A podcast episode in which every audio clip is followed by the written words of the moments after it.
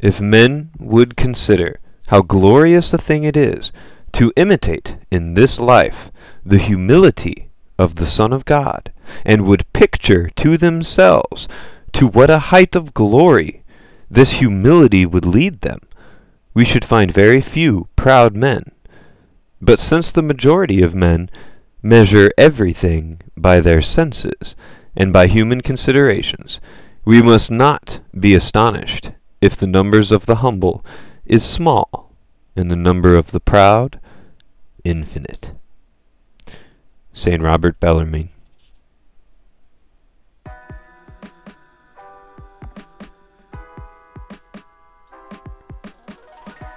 Hey, hey there. Welcome back to Catholic with a Zen Mind.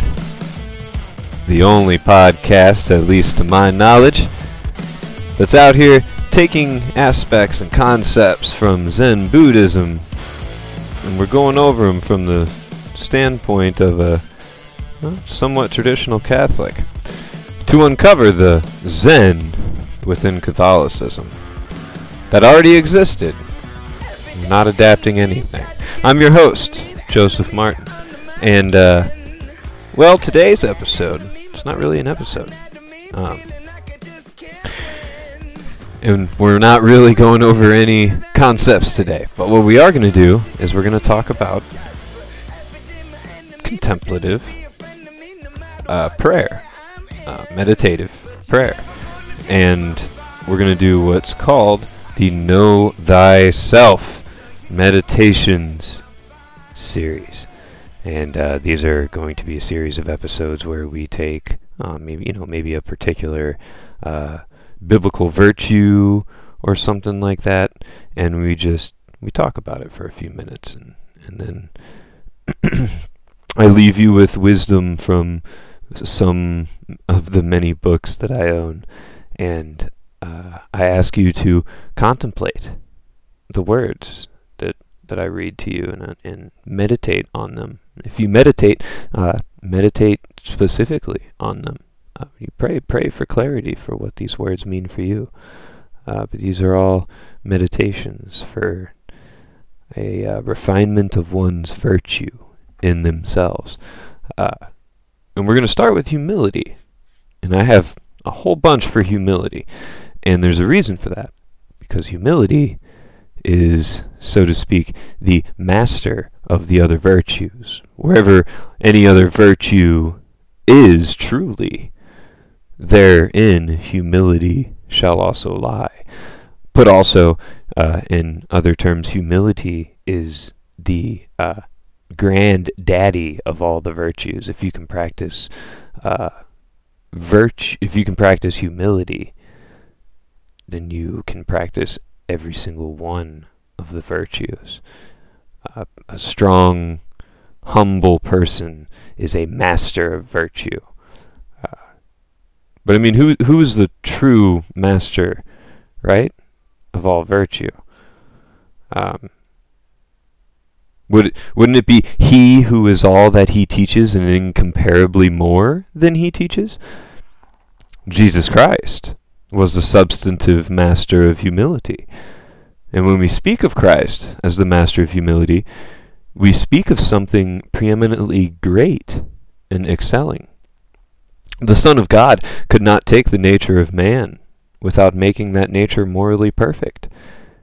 And he has shown in himself that the foundation of moral perfection in a creature is perfect humility.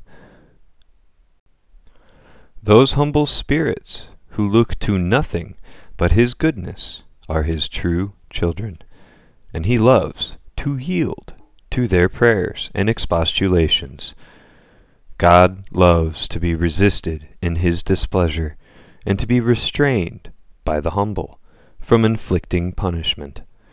One saint will often save a nation. So true is it that humble souls are the hinges on which God moves the world. Humility so perfects man for God that when the Son of God took our nature, he could find no other virtue so capable of uniting that nature with God. so this is uh, that was a reading out of the book Patience and Humility, a handbook for Christians from Father William uh, Ullathorne, um, and he's basically saying that Christ came and he was humble, and the reason he was humble is because through being humble, he could uh, exemplify all other virtues by exemplifying humility. Uh, and it's it's it's an extremely important an extremely important virtue. Um, as I said, it's it's the wellspring that all other virtues spring forth from. And then after he talks about Christ and how Christ uh, gave us an example through his humility, he talks about the saints and their example in humility and how many times the saints uh, stayed the hand that was about ready to rain down punishment on the earth from God. Uh, said many times, a saint may save, one saint may save a whole nation. That's a it's pretty powerful virtue, humility. And then he goes on to say how uh, humility perfects man for God, and that it, it, it does so so much that when the Son of God decided to become man, he he chose humility as the uh, as the virtue that would unite God and man. So, um, before we get too much farther in talking about humility, this is how these episodes are going to work. Okay, so you'll have your intro, um, and then usually it'll be a quote from a saint or something along those lines, or you know, sometimes it might even be a Buddhist parable, because uh, sometimes they're short or a haiku. Um, and then after that, I'll explain a little bit about the uh, the meditation that we're going to be going over, uh, and then I will read the meditation itself. Uh, and these are, like I said, there's not uh, like an actual guided meditation. I'm not going to help you with your breathing patterns. I feel like you can all work on that on your own. Um, but these are things for you to contemplate uh, while you pray and, and, and, and to meditate on in silence. Um, these are all meditations and virtues on how to conform yourself more closely to the person of Jesus. Um, and after the meditations, um, I'm, I'll basically do a short sign out. I um, I'm not going to do a whole full blown outro like I do every episode. It'll be a few words, uh, and you know my usual saying. but so these are these will be short episodes. They'll sometimes they won't even be any longer than 15 minutes. This one might be a little bit longer, obviously, because I had to explain some things. so, and and we'll talk a little bit more about meditations and why exactly I'm doing this in a later episode uh, when I go back over different uh, different kinds of meditations that Christians and Catholics can partake in. But I'm going to read from the introduction of one of the meditation books I have here, uh, and it is a uh, it is a book written uh, or it's adapted from the writings of Reverend Father Cajetan Marie da Bergamo. Totally, probably just butchered his name, and I apologize for that. But uh, it's from Tan Books, and it's called Know Thyself 100 Guided Meditations on Humility of Heart. Yes, I did kind of get the idea of the name for these uh, segments from there, but they're not on specifically humility. Some days we'll go over other virtues as well. Uh, but I'm going to use a lot of his book in some of these meditations um, to read to you all. But it says in here that the spiritual writers assure us that humility is the foundation virtue, the beginning of the spiritual life, the thing necessary for our prayers to have any merit whatsoever, and so on. There are many sentiments of the saints in regard to our need for humility. St. Augustine of Hippo tells us, in the soul, where there where this virtue does not exist, there cannot be any other virtue except in mere appearance. St. Thomas Aquinas notes that humility properly regards the subjection of man to God. St. Cyprian says it is the foundation of sanctity.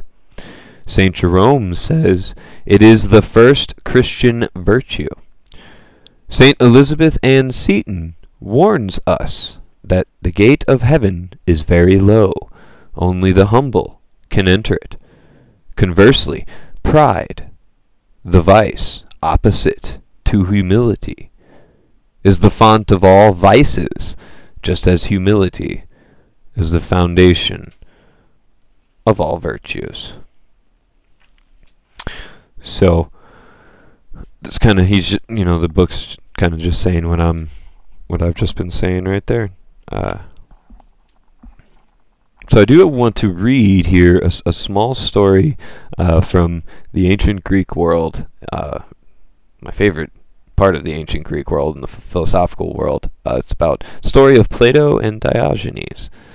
Uh, you see, Diogenes was a philosopher who uh, made it a point to despise wealth and affluence, gold and silver and all those things. Um, one night, Plato invited him to dinner. And uh, when Di- Diogenes arrived, you know, he was wearing, I mean, imagine Oscar the Grouch wearing nothing but trash bags and dirty clothes and nasty sandals and probably hasn't showered or anything or bathed. They didn't have showers back then, but probably bathed in, in quite a while. And he walks into Plato's and he sees a giant tapestry and him, being the humble dinner guest, pulls down one of the tapestries, extravagant tra- tapestries, and begins to stomp on the tapestries. Plato asks Diogenes, "Well, what, what, what are you doing?" Diogenes replies, he says, I am trampling Plato's pride. Plato answered back at him, he said, You are indeed, but in doing so you are showing your pride but in another way. Um, so I thought that'd be interesting to read to start these meditation series off because uh, it's just a good example of how focusing too much on one's humility can make one prideful. So you got to be careful. don't don't exalt yourself for being humble. But so let's get to the meditation itself. Now, this is a meditation of humility and how Christ is our example for humility, and how he even tells us he is our example for humility. So here's the meditation. So this, these are the words that you all need to remember and meditate on and contemplate after the short episode is over. Jesus Christ calls us all into his school to learn, not to work miracles, nor to astonish the world by marvelous enterprises, but to be humble of heart. Learn of me, because I am meek and humble of heart. Matthew 11:29. He has not called every one to be doctors, preachers, or priests, nor has he bestowed on all the gift of restoring sight to the blind, healing the sick, raising the dead, or casting out devils. But to all he has said, Learn of me, to be humble of heart. And to all he has given the power to learn humility of him. Innumerable things are worthy of imitation in the incarnate Son of God but he only asks us to imitate his humility. What then? Must we suppose that all the treasures of divine wisdom which were in Christ are to be reduced to the virtue of humility? Humility contains all things, because in this virtue is truth. Therefore God must also dwell therein, since he is the truth. The Savior might have said, Learn of me to be chaste, humble, prudent, just, wise, abstemious, etc. But he only says, Learn of me, because I am meek and humble of heart. And in humility alone, he includes all things. Because, as St. Thomas so truly says, acquired humility is in a certain sense the greatest good. Therefore, whoever possesses this virtue may be said, as to his proximate disposition, to possess all virtues, and he who lacks it lacks all.